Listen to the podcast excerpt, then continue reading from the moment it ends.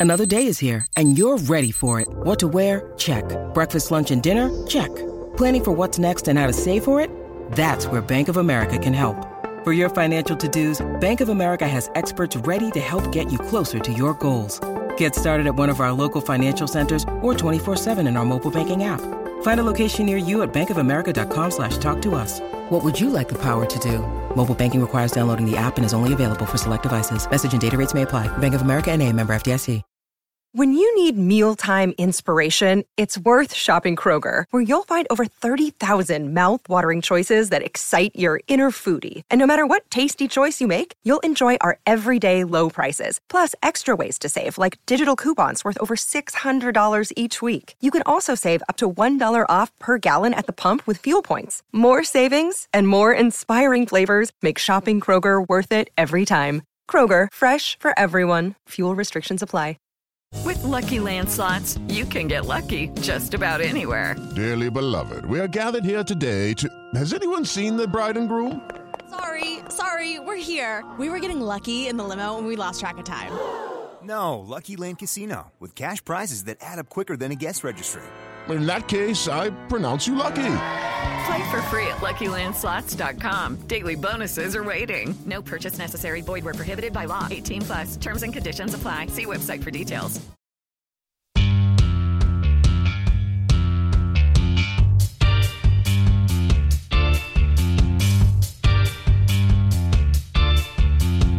The summer was 1995. Manchester United had just lost the Premier League title for the very, very first time.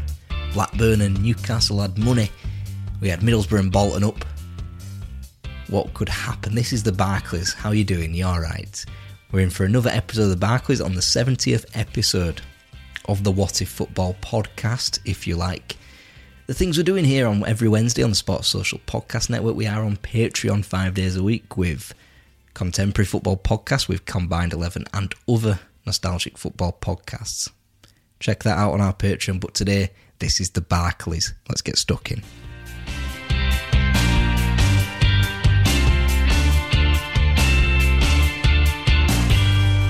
And despite not winning the Premier League, Manchester United, Eric Cantona was dominating. So in the summer of 95, we had an influx of number 10s. Scouting departments up and down the country were presumably ringing up, sending for the number 10. And what better, what better example of this than Dennis Bergkamp coming to Arsenal from Inter Milan? He would adapt his game. He'd be a bit of a goal scorer at Ajax in the late 80s and early 90s. And in that incredible effort in a UEFA Cup run for Inter Milan in 1993, featuring such wins as against Norwich City, if you remember those. He'd become a, a bit of an assister, be withdrawing a number 10 alongside the likes of Ian Wright, who would form a quite the partnership. And there's a story of um, Dennis Bergkamp and his wife or partner at the time going for going for a walk on a be it a pre-season camp or a, a mid-season camp or something like that.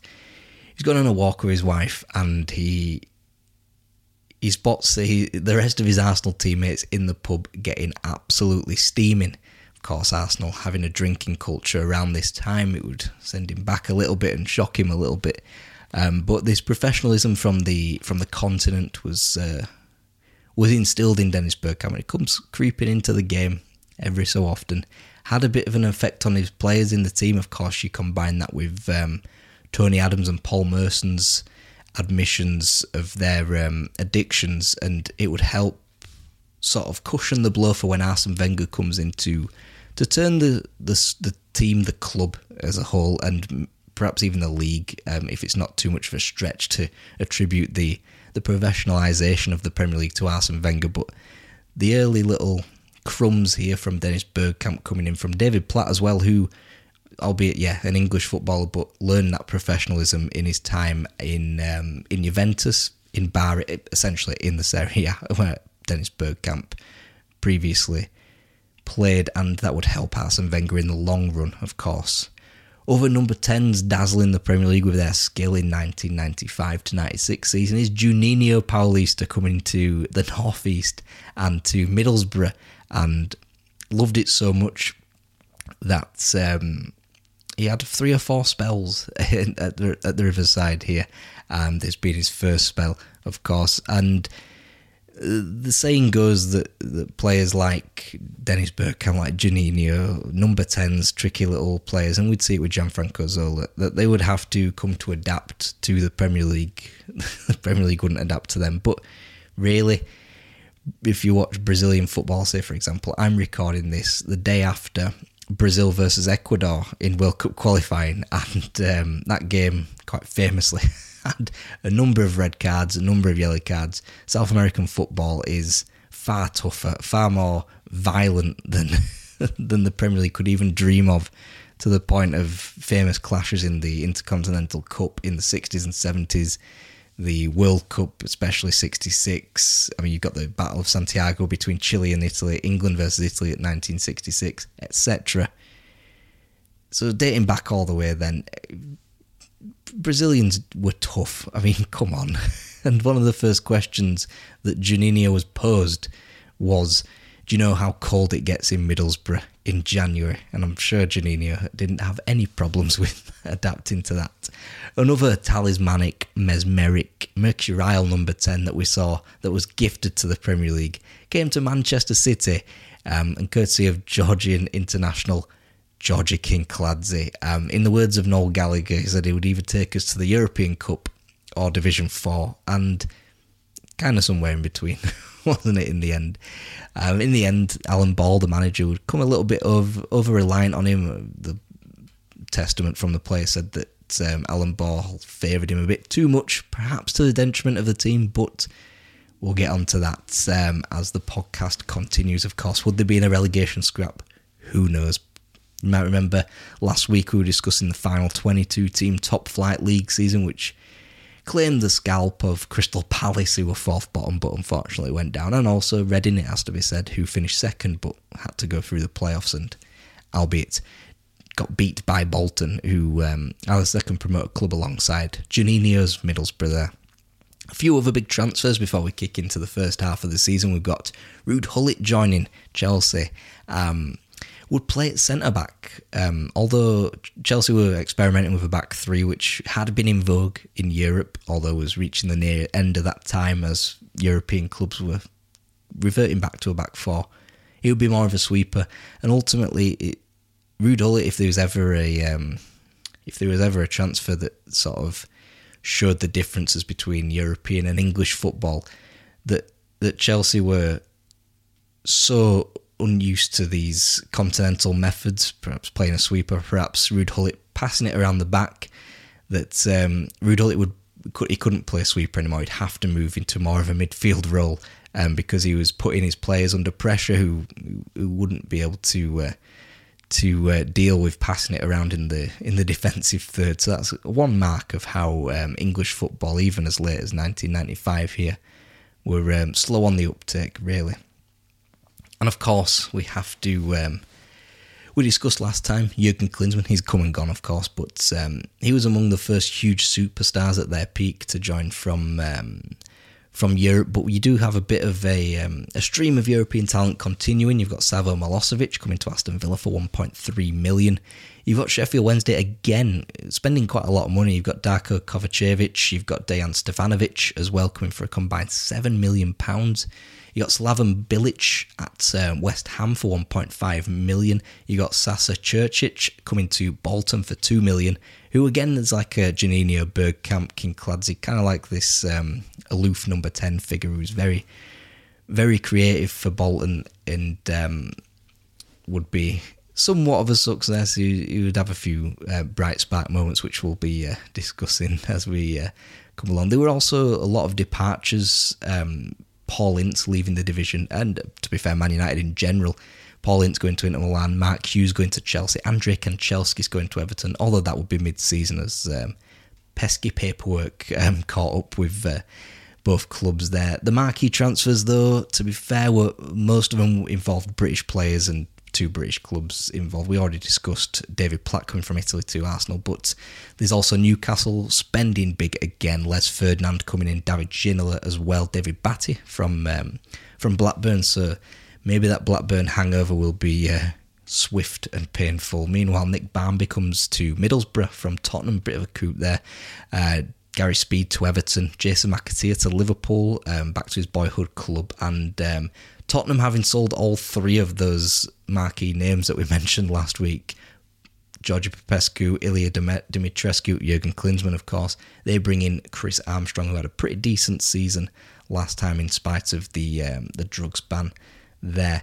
So with all that included, with all the big ins and outs of the Premier League season, we'll be back after this short break to detail the first knock-ins of the 1995-1996 season after this short short break.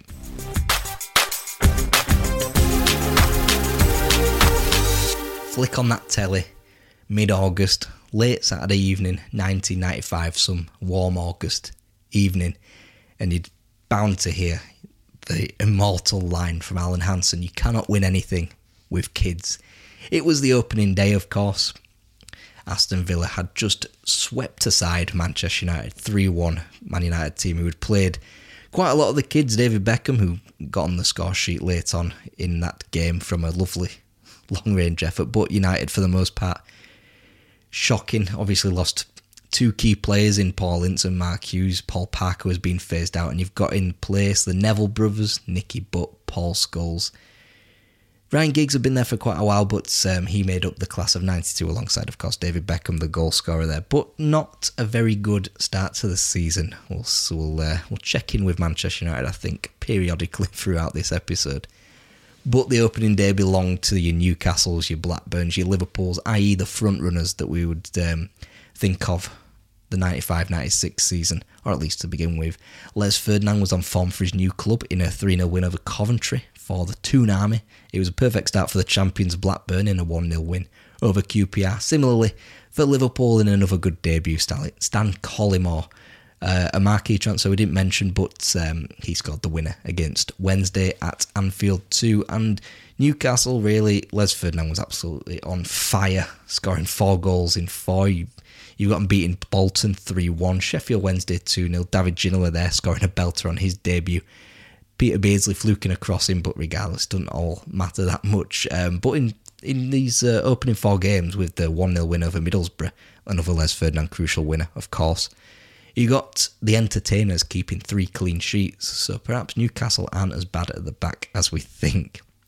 Meanwhile, in the in contention for the title, you got Liverpool. They've exchanged 1 nils with Sheffield Wednesday and Leeds, falling victim to really a, an absolute rocket from Tony Yeboah, one that would be replayed again and again and again. The one that hits the crossbar twice and just.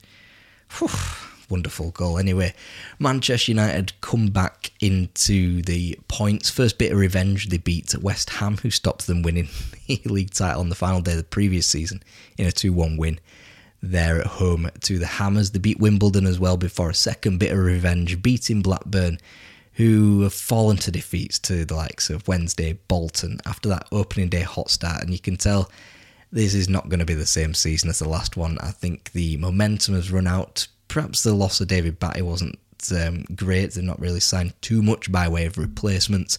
And maybe the thing of sort of keeping going and retaining the league obviously very, very difficult. And only very, very, very good teams get to do that. Blackburn maybe be falling a little bit victim to that. Other front runners you could include really at the start of the season Arsenal. They they got six points on the board in August, but they were shackled by draws to Middlesbrough, Coventry, Nottingham Forest. Chelsea as well. It, it took them until game four to score, and they've got three points from four games, so maybe their title bid's already faltering as well. Three draws and a loss for them there. In terms of the new boys, you got Middlesbrough had a, a very tough start. Arsenal, Chelsea, Newcastle, but ultimately took four points. Bolton got the scalp in that derby against Blackburn, but lost the rest against Wimbledon, Newcastle, Aston Villa. Maybe a case of um, winning the game's important to them, but floundering, of course, unfortunately, and average says that they'll probably go down.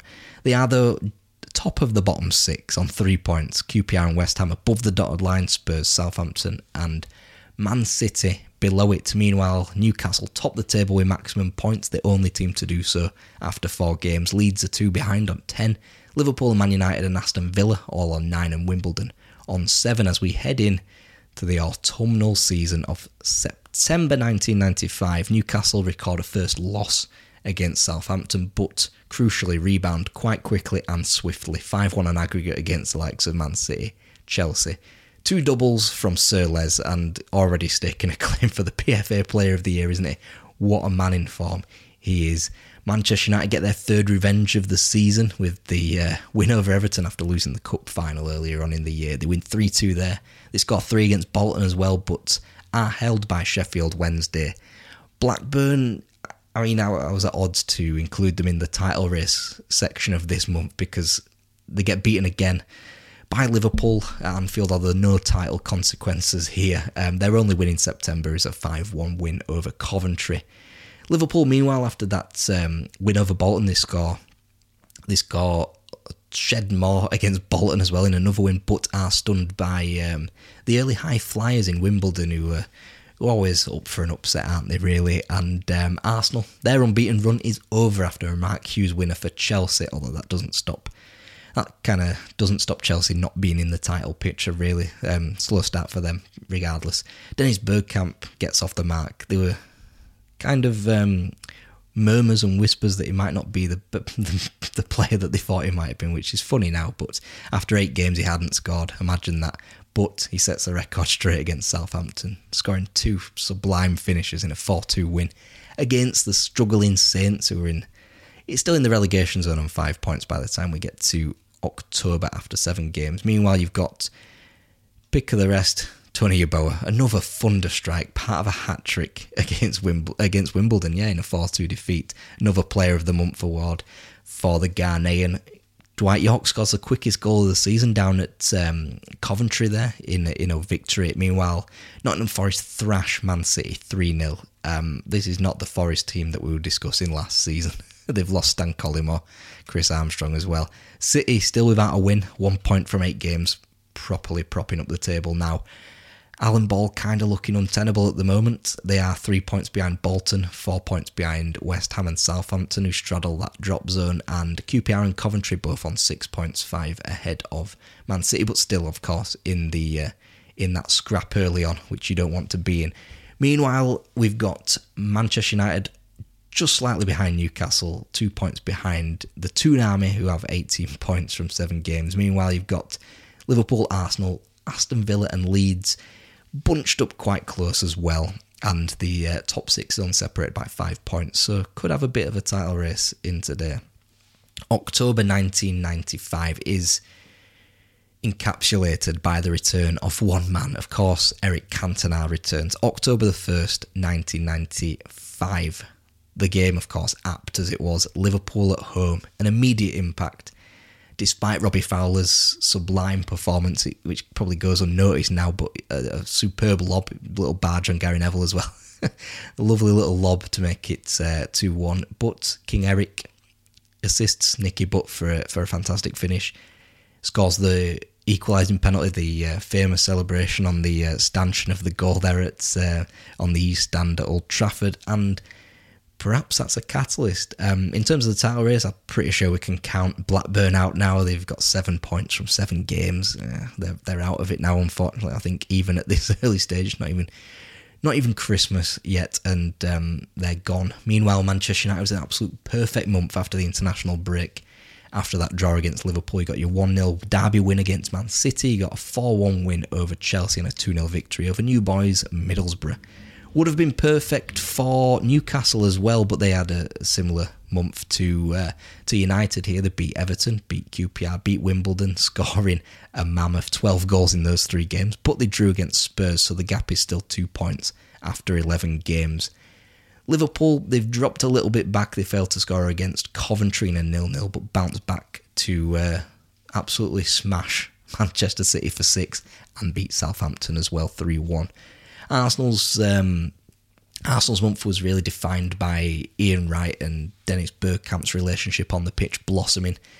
Ian Wright scores an absolutely superb lob against Leeds, one of the more underrated goals of the season in that 3 0 win at Elland Road, which did knock Leeds a bit, um, and especially after a nil-nil draw against Manchester City as well. Uh, but Gary McAllister gets them back on the board with a hat trick against Coventry.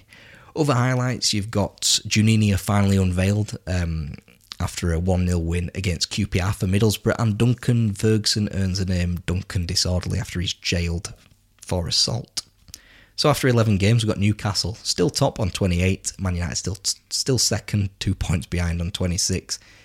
The gap is still seven points between the likes of Middlesbrough, Nottingham Forest, Arsenal, and Liverpool, who are looking like the, the best of the rest already, although Liverpool do look like they've got a little bit more in the tank as we move into November. Meanwhile, the bottom six, Wimbledon's strong start, falling away now. They're 15th with 10 points. Everton and Southampton above the drop zone on 9. Bolton, Coventry, and now doomed Manchester City in the drop zone. Although Bolton and Coventry on 8 and 7 points respectively could still um, quite comfortably get out of it. Man City on 2 points, 7 points adrift already. The fireworks aren't even out. Uh, could be a could be a long old season, couldn't it? And we have Newcastle against Liverpool in the less famous of the two games in this season. You've got um, Steve Watson scoring a 90th minute winner, regardless, though, for Newcastle. Rob Lee scoring a winner against Leeds, and that unbeaten run is still continuing. Newcastle is stretching out that gap to Manchester United after, especially a Dennis Bergkamp winner for Arsenal in a 1 0 win. Man United would bounce back though, scoring 8 against Southampton and Coventry, but that gap is 5 points. Newcastle on 38 after 15 games. Liverpool, though, they've fallen off a cliff. They're no longer third. They're not even in the top six anymore. They uh, they lost against Newcastle, of course. Then the Merseyside derby came, and they lost that too. And um, of course, no win in November for the Reds. Meanwhile, Arsenal have ascended to take that third spot. Of course, you got the win against Man United. Then you've got a North London derby loss, courtesy of the Chris Armstrong winner there, but seven points from four games means they will they, they will take third place quite comfortably, 28 points only, a point ahead of Aston Villa, two points ahead of Spurs and Middlesbrough elsewhere in the top six. Middlesbrough, they did wobble a little bit, but that top six is still quite a good position for them considering they've just been promoted. That month really saved by the 2 1 win at home to Liverpool. Famous, famous win. Forest, meanwhile, they were going well. We had them in the top six the previous month, but um, got smashed 7 0 at Ewood Park. And Blackburn, even though the champions, still not in great shakes. And uh, Man City, though, I said they were doomed. Um, had a pretty good season. Two points from 11, 11 games turns to a 1 0 win over Bolton, a 1 0 win over Wimbledon, a 1 0 win over Villa. And a draw against Sheffield Wednesday suddenly has them out, out of the uh, drop zone. They're on 12 points alongside Wimbledon, who were in the top six just a moment ago and it's QPR, it's Coventry, it's Bolton now in the in the drop zone as we head in. The tinsel's up, the snow's probably on the pavement. I, I wasn't really fully formed in my brain in December 1995. Some may say not even now. Anyway, a little bit of a wobble potentially for Newcastle as we head into December. Shaka Hislop's injured. Pavel Srnicek takes the reins as the number one. But they lose at Chelsea. They then lose at Old Trafford. Andy Cole, of all people, scoring the vital goal in a 2 0 win. And then then you've got a 3 3 draw against Wimbledon. So now you think, oh, surely, surely Manchester United now will be top of the table by Christmas. But they have another absolute disaster. Liverpool comfortable in their 2 0 win. Leeds similarly comfortably in a 3 0 win. Gary McAllister apparently helps them uh, get going there. They draw against Chelsea, they draw against Sheffield Wednesday. So Manchester United are four points behind and have played a game more with 21 games on the clock. So more than halfway. Liverpool have a game in hand over Manchester United as well and are only f- six points back now from United and are back in third position. It's Anfield, it's Arsenal, it's the mid 90s, so of course you've got a Robbie Fowler hat trick against them. Not the hat, not the record breaking one that we had last time, but still hat trick all the same. Almost takes Arsenal out of the race. Arsenal are now 11 points back, having played a game more than Newcastle. Spurs have even le- leaped over Arsenal into fourth spot, and meanwhile, Nottingham Forest have returned to the uh, to the big six, the top six, as we uh, mark 1995's end. Meanwhile, in the other highlights, we've got Blackburn Rovers beating Spurs 2 1. Notable for the Premier League 100 Club's first member. I wonder who that could be. Of course, it's he who must not be named. Alan Shearer scoring his 100th Premier League goal in a 2-1 win. And to mark to mark the end of 1995, we've got Bolton. Bottom of the league on 10 points. Man City, albeit with a game in hand, on 16. QPR and 18. They're all looking pretty doomed, but we've got Wimbledon, Southampton, and Coventry still catchable inside of a game, really, on the other half of um, of the bottom six. So after this short break, we will welcome 1996, a banner year for English football, with the second half of the Premier League season 95 96 after this short break. Welcome back. It's 1996.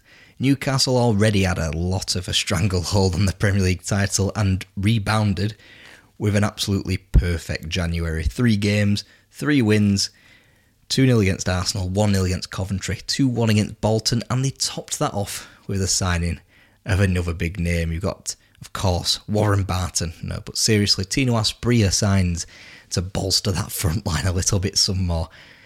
Not that Newcastle needed it, but there we are. Manchester United, meanwhile, they'd had a good, good weird week between Christmas and New Year, but they'd slumped to a 4-1 defeat at White Hart Lane and drew at Villa nil-nil. So the gap is now nine points. Newcastle still have the game in hand. United are even in second, and that is because Liverpool, like Newcastle, undefeated. Fowler got Player of the Month. Roy Evans got Manager of the Month.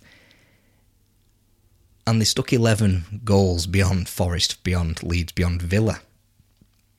And those are three very good, very informed teams as well. So Liverpool in quite the form here, 10 points from four games. They are now, seemingly, after 24 games, the uh, primary contenders for Newcastle's title. Liverpool on 45, Man United on 45, some nine points back. Newcastle game in hand, as I said. Tottenham, Forest, Villa also runs. You, you, you can definitely say at this point, really, unless Spurs pick up some form, which I doubt it. Bolton, they sack their manager. It's a bit of a collector's item this season. The only managerial change mid season we can actually um, count on, really, is Roy McFarland leaves. Colin Todd is in but it looks a little bit too late as um, as we leave January. Bolton are eight points behind Man City, who are in 17th place. Bolton on 13, QPR on 18, Coventry on 20 points, despite Coventry's 1 1 draw against Southampton, where Noel Whelan was um, was described by manager Ron Atkinson as Alan Shearer in the making. We'll see um, as we uh, move on through the Barclays. Uh, we'll see if he makes the 100 club. Um, yeah. Southampton Wimbledon also not out of it just yet. They're four points ahead of the drop zone on 24 points, but uh, we'll be looking over their shoulder as the uh, perennial strugglers, really, as we enter the mid to late 90s and into the 2000s. More on that in the coming months and weeks. But now, February 1996, I'd just turned three years old. I was still at nursery, but Newcastle's winning run still continued against Sheffield Wednesday and Middlesbrough. But but Upton Park, just as it did for Manchester United in May 1995 to stop them winning the league, Upton Park was the ground where Newcastle finally lost again. Tino Asprilla bagged his first goal in um, in the next game, but not enough in what was the game of the season up until this point, of course, in a 3 3 draw against Man City. So, with those drop points, Manchester United couldn't have had a more perfect February. Lee Sharpe scores the winner in a 1 0 win over Blackburn. They thrash Bolton 6 0 2 to uh, hammer home their misery. And Eric Cantona returns to Selhurst Park, heading in in a 4 2 win over Wimbledon. Meanwhile, Ryan Giggs scores a curler against Everton 2 0. So they've won all their games. They've narrowed the gap down to four points, still played a game more, but they are back in second now as um, Liverpool, their undefeated run ha- since November has continued. They do away win against QPR and Blackburn, the latter containing um, that Stan Collymore goal that you might remember, where it's a P roller, bounces over a bit of a divot and uh, jumps over the goalkeeper. Perfect timing and all that. Liverpool, though, they're third. They're now nine points behind Newcastle, played the same amount of games. Could feasibly still happen, still got to uh, welcome Still got to welcome Newcastle to Anfield, haven't they? Meanwhile, also runs include Aston Villa on 49 points, Spurs on 45, Arsenal on 44, who will probably just be jostling around for them uh, for them European positions. Meanwhile, at the bottom of the table, Bolton still nine points adrift, still doomed. Um, QPR still in the drop zone as well, who look like they might be joining them. Man City though they're they're tied with Southampton on 25, Wimbledon of course on 25, Coventry as well, but are underneath that dreaded dotted line as we enter March, where the relegation fight really really gets going here. But it is a month that is really encapsulated by Manchester United's trip to St James's Park. Man United now had really got in the knack of stuttering to 1 0 wins, the, the hallmark of champions TM um, that uh, Sky commentators often use around this time. And this was no no no different here. Mid March, Eric Cantona volley on the back post. Really, though, Newcastle should have won. The amount of one on ones Les Ferdinand had with with uh, Peter Schmeichel here, huge battle one on one here, but Schmeichel wins out a couple of uh, absolutely fantastic saves. Philippe Albert hits the bar, unlike in the following season. we'll discuss that in the coming weeks. Newcastle absolutely dominated the first half, but with that win now for United, one point is the difference. Um, Les Ferdinand was confirmed as Player of the Year, but Newcastle had a bit of a disaster, really. Asprilla scores his first goal at St James's Park, but they fall to a defeat against Arsenal, and that marks United going top of the table. United coming off that big win at St James's Park with a, a bit of a stutter against QPR, but Cantona's late equaliser. He also is the saviour against Arsenal and against Spurs. 1 0 second half winners for Cantona and United would become a bit of a theme as we um, as we enter into the Easter time. The uh, squeaky bum time, as they call it, don't they? Uh, meanwhile, Liverpool they are only eight points back with a game in hand, thanks to Newcastle's own failings, and still their um, their undefeated run still does end. They do draw at home to Wimbledon. They lose to Nottingham Forest, but I would say they're still in it. They're still in it. Um, eight points back. Still got Newcastle to play. Still got uh, United to play, I think. Um, but Robbie Fowler, though, he's utterly irrepressible against Villa scores bags of goals against them, wins the Young Player of the Year, quite rightly too as well, alongside Les Ferdinand. As we look to be in a bit of a three horse race there, Villa, if they'd have beaten Liverpool, they would have been in third place, but they are alongside Arsenal and Spurs, probably more. Also, runs now, um, considering their form, considering they've all played a game more than the likes of Liverpool and Newcastle as well. Turning our attention to the other side of the table, we've got Wimbledon in probably one of the toughest possible months. You've got Chelsea, Liverpool, Arsenal, Everton as well. You can class them as well. They're now they're now more a mid-table club as as opposed to the struggling seasons they had in the past, and of course Nottingham Forest. But they win against the Toffees. They win against Forest. They draw against Chelsea and Liverpool as well in quite a good month. Eight points from five games to pull themselves clear a little bit. Still only three points ahead of the drop zone there.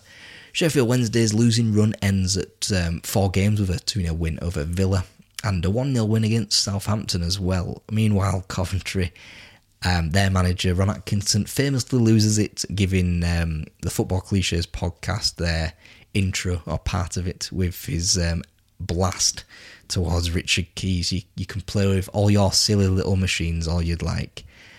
Of course, this comes after a 1 0 defeat. That 1 0 defeat to Southampton, which um, Jason Dodd scored the winner in that vital relegation battle. But the highlight of the month in terms of the relegation scrap is probably Georgi Kinkladze's lovely solo goal against the Saints, which puts them above Southampton and above the drop zone, crucially. Um, but for QPR, that is it's turned into a bit of disaster. 1996, they've won one, they've um, drawn three, but in a tough month, Arsenal leads at Villa, Man United, Chelsea. It doesn't get any harder. Three draws, two losses. Admirable results, but they are four points off the uh, off safety now. But they've played two games more. Crucially, um, Bolton they've got a nine point gap, taken back down to four with wins over Yorkshire sides Sheffield Wednesday and Leeds, and also Coventry as well. Coventry uh, are in the drop zone alongside Bolton. Coventry on 27 points, Bolton on 25 as we enter April and quite possibly the greatest Premier League game of all time. Certainly had a huge hand in its importance as well as its entertainment, of course, but its importance in the league title season. 4 3, Stan Collymore closed in. Um, won't delve into it too much. We'll probably do a great games podcast on it at some point on Patreon. So there we are with that one. In terms of greatest Premier League games of all time, you've got Newcastle 4, Arsenal 4, the huge comeback, probably the greatest Premier League comeback in 2011. You've got Man City's Premier League title win in 2012, the win over QPR. You've got Kanu's hat trick at Stamford Bridge in '99 should be should be up there as well. Of course, Liverpool and Newcastle had a sequel in '97, didn't they? Another four-three. Um, you got Liverpool three, Man City two, which looked to have won them the title in 2014, but didn't.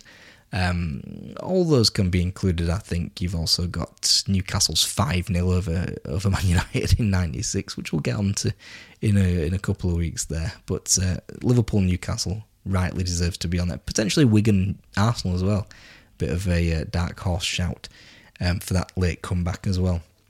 Meanwhile, you've got in the title race Man United absolutely capitalising on this defeat for Newcastle. Top versus bottom in the derby as Man City have sunk somewhat. Eric Cantona superb in a 3 2 win, and of course, goes without saying, another Cantona 1 0 against Coventry. They somehow scrape a 1 0 win over Leeds, which is Roy Keane's winner there. They do have a, a little bit of a stutter in and amongst this. They lose 3 1 to Southampton, where they have to change the blue kit to the blue kits from the grey kits. And um, here we have the um, the goal difference between Man United and Newcastle between them two is plus 30 and plus 28. You've then got the, um, after the Leeds game, you've got the Ferguson jibe of um, calling their mentality into question. And uh, mm, we'll, uh, we'll get to that in a minute. Uh, perfect result, though, follows for United as they beat Forest 5 1 with that goal difference improving all the time. And with the points being very, very, very close now, and Newcastle's game in hand still an aspect of this title race that 5 0 winner for Forest might uh, change things somewhat. Newcastle, they would bounce back from that defeat at Anfield. Peter Beardsley scoring a magnificent winner, David Batty scoring against his former club, Blackburn as well, but they lose that game. They're six points behind now with just a game in hand, thanks to the uh, the favours from Southampton on the south coast. Though they will go into May with the with the title still in their own hands. They've still got a game in hand, still three points behind. They do grind out three 1 0 wins, though, like Man United, although that doesn't get well advertised. They are the entertainers, but they're still getting these 1 0 wins Villa, Southampton, Leeds. The Leeds 1 0 win, of course, it, following that, we've got the famous Sky Sports interview, the headsets on, the microphones at his mouth, and Keegan just goes on an absolute rant, unprovoked. Um, in the studio at least, of course, provoked by Ferguson's Ferguson's remarks earlier on in the month, and um, Keegan exclaims that United have to go to Middlesbrough and get something, and then the famous line that Keegan would love it. His Yorkshire accent comes out a little bit, doesn't it? Um, he, he, would love it if um, if they beat United to the title and yeah, that's immortalised now. Probably one of the most iconic moments in Premier League history. Much, much repeated by fans up and down the country to this day. I mean, I certainly still paraphrase that most weeks um, now. but unfortunately, it is a two horse race going into May. Liverpool, despite that 4 3 win against Newcastle, officially out of the title race with a 1 0 defeat at Highfield Road and going to May. Obviously, game in hand over United, but but they are seven points back, so officially they can't can't do anything about it. The relegation race, though, is run for QPR and Bolton. They're both down. QPR they do thrash Southampton three 0 to take the gap to four points. Beat Everton as well to take it to a point, but then they lose to Coventry. They lose to Newcastle. They do beat West Ham with um, two games to play, but Southampton and Coventry both win to take them down. Meanwhile, Bolton, they lose 3 0 at Goodison, which leaves them five points adrift. You've got Sasa Curcic scoring wonderful. His wonderful goals always seem to be reserved for the games against Chelsea. Previously, it was in a loss. This time, it was in a 2 1 win. So they were two points back with three points, three games to go. But then Tony Cottee's goal all but sends them down. They need to win against Southampton, but Le Tissier He scores the winning goal, sends Bolton down immediately. Bolton on 29 points, QPR on 33. They're both cut adrift there down into the, the first division for the 96 97 season. Going into the final day, though, we have Wimbledon on 40 points, looking all but safe, but still, you never know, do you? Sheffield Wednesday on 39, Coventry on 37, Southampton on 37. They're all above the dotted line. Then you've got Man City on 37 looks all set to be one of the all time Premier League relegation scraps, but um, as we'll attest to later on, um, falls somewhat flat a little bit. Let's go into May. We've got three games of the title race to go. We've got Newcastle's trip to Nottingham Forest. A win there really puts the heat on Manchester United, and with goal difference being what it is, United having to go to Middlesbrough famously and get some Newcastle then hosting Spurs, they've got probably a good chance here midweek to beat Forest and then put the pressure on. Newcastle simply had to win. Anything else, and the title goes back to Manchester. Peter Beardsley gets them off to an absolute flyer again. He always does it. But then Ian Woan scores a, a ruthless belter for Forest, makes it 1 1. United, famously, they have to go to Middlesbrough and get some a win wins the Premier League. David May heads in. Andy Cole flicks one in from the corner. Giggs scores the immortal third goal. And then that's the game. That's the game over. That's the season over. Newcastle can only draw 1 1, but by the time they hear about Man United's first and second goals, it's it's it's over. Jason Dozzell scores the opener for uh, for Spurs after United had gone 2 0 up. Um, Les Ferdinand pegs Spurs back with 19 minutes to go. Um, it's pretty much game over, though. Manchester United are champions. But in spite of losing the title, en- entertainment was the uh, was the key word for Newcastle. They were a product of its time, glorious failure. The European Championships, of course, would come. England, glorious failure, despite entertaining us with that 4 1 win over the Netherlands and the loss against Germany. Les Ferdinand being supplied by David Ginola and Keith Gillespie, a match made in heaven. Tino Asprilla coming in as well. I mean, the tactics weren't. You never hear Blackburn get called entertaining the year the the year prior to the extent that it stuck with Newcastle for this season. But the tactics weren't too dissimilar to Blackburn. You've got the 4-4-2 classic 4-4-2 with wide, ultra wide wingers not chipping in with any goals, not the inside forwards they had today. Wingers crossing the ball in, and that's what made Newcastle tick. Of course, it helps with Les Ferdinand scoring, scoring a ton of goals, Player of the Year as he was. Except the only difference was that Peter Beardsley was in a ten, and which is more shades of Manchester United in the nineties. So you're blending really Kevin Keegan here, blending two of to the two Premier League successors so far. You've got your 4-4-1-1 system with United. You've got your ultra high and wide wing play of Blackburn from the year prior. But Newcastle are really defined by their laissez-faire approach to defending. You've got the the four three loss at Liverpool, which was era defining, league defining, potentially career defining. But ultimately, that is kind of a hallmark of Newcastle. They do have 1 0 wins in there. They do know how to grind results out. As we said at the top of the show, but ultimately that stands the test of time is matches like the 4 3 against Liverpool, the 3 3 against Man City, when so a, a, a, tighter defensive line either either way in either of those games, the title goes right down to the wire and potentially goal difference. You do have Rob Lee joining Peter Beardsley in almost sort of two number ten roles, almost in a in a four one four one, except the four, the second four of that they're all attacking midfielders. You got your wingers and you've got your Rob Lee and Peter Beardsley central. So the title winners, Blackburn, Manchester United for the past three years, they all had defensive responsibility. They all had game management. Newcastle, to an extent, of course, had it. Otherwise, they wouldn't be second. But at crucial points, that deserted them. And perhaps what they do need, potentially, if they were to go forward, a 4 4 2. Take it back to Blackburn get a second world class striker, and maybe they can solve it. But of course, more on that next time. In terms of the numbers, attacking output, Newcastle were entertaining, quote unquote, but in terms of goals scored, they only scored 66 goals. That that number has never won a Premier League title. Meanwhile, 37 goals conceded, six Premier League title winners in a 38 game season have conceded that or more. So, potentially, what you're looking at here is a load of bollocks in terms of how history has viewed Newcastle in terms of their disp- defensive responsibility. Yes, you do have the Liverpool Man City results, but you also have really a lack of goals, which hurts Liverpool. Their away form, 26 points away, not good enough whatsoever.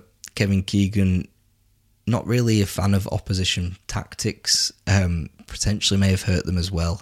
Tino Asprilla, maybe in terms of not being the best second striker that he could have been, as opposed to the striker we'll get next season, may have hampered them as well.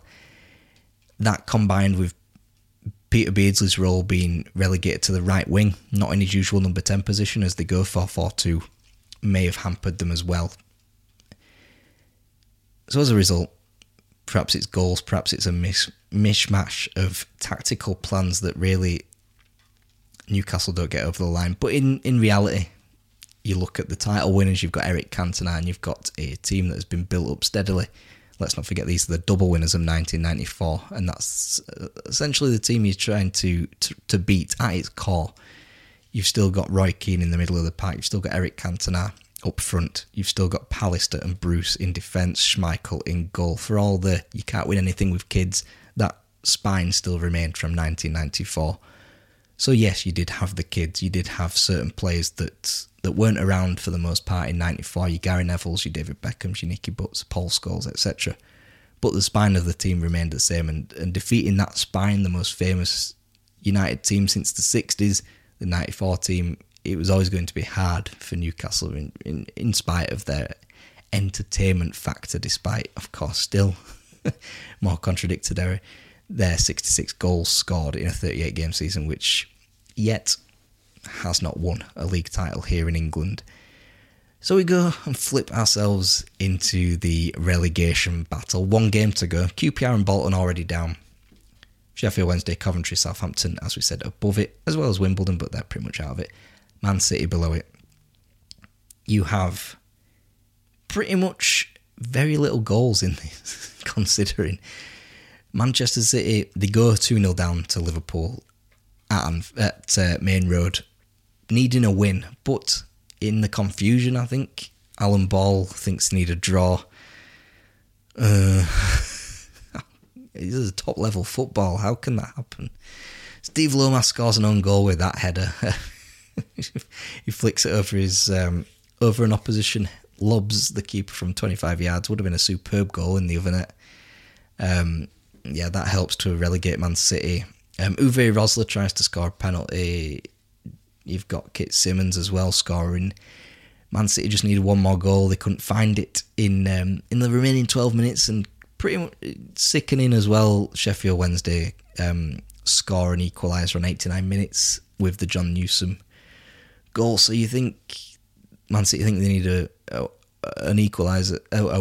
they think they can stay safe with one one point, but they can't obviously because Southampton they've get they're getting a point. Coventry City they're getting a point. Sheffield Wednesday look like they're getting a point as well.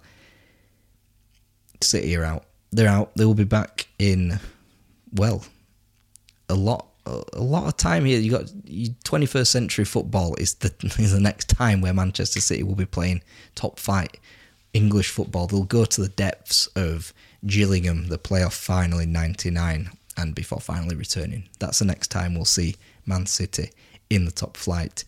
As opposed to QPR, a little bit longer than that. Bolton still again a little bit longer than that, but we will return to them in the uh, in the Barclays soon enough.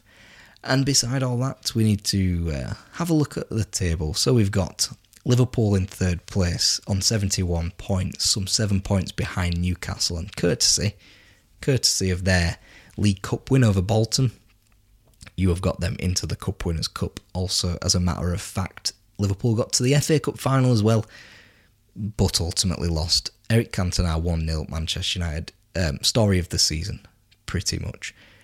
And then Aston Villa, Arsenal, both on 63 points, both take up UEFA Cup spots. And the thick of the mid table is populated by the likes of Everton in sixth. Blackburn recovered to, uh, to sixth. You've got Tottenham as well on that band of three teams on 61 points.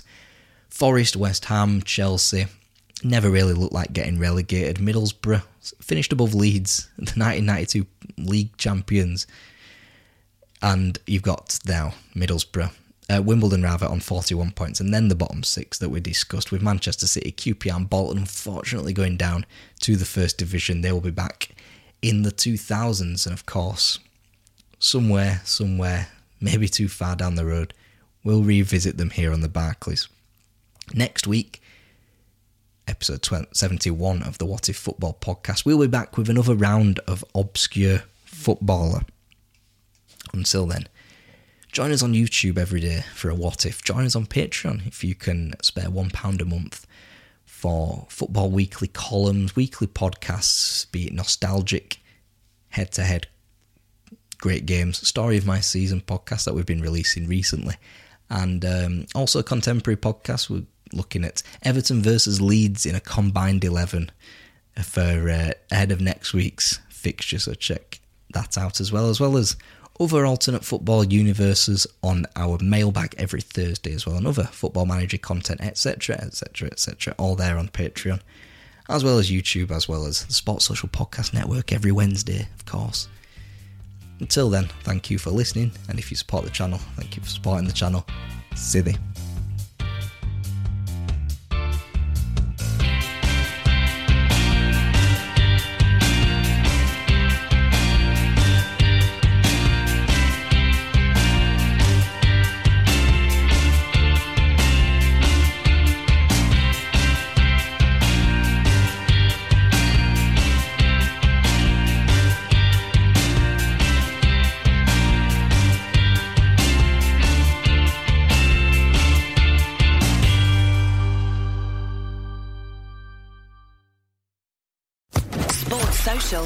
Podcast Network.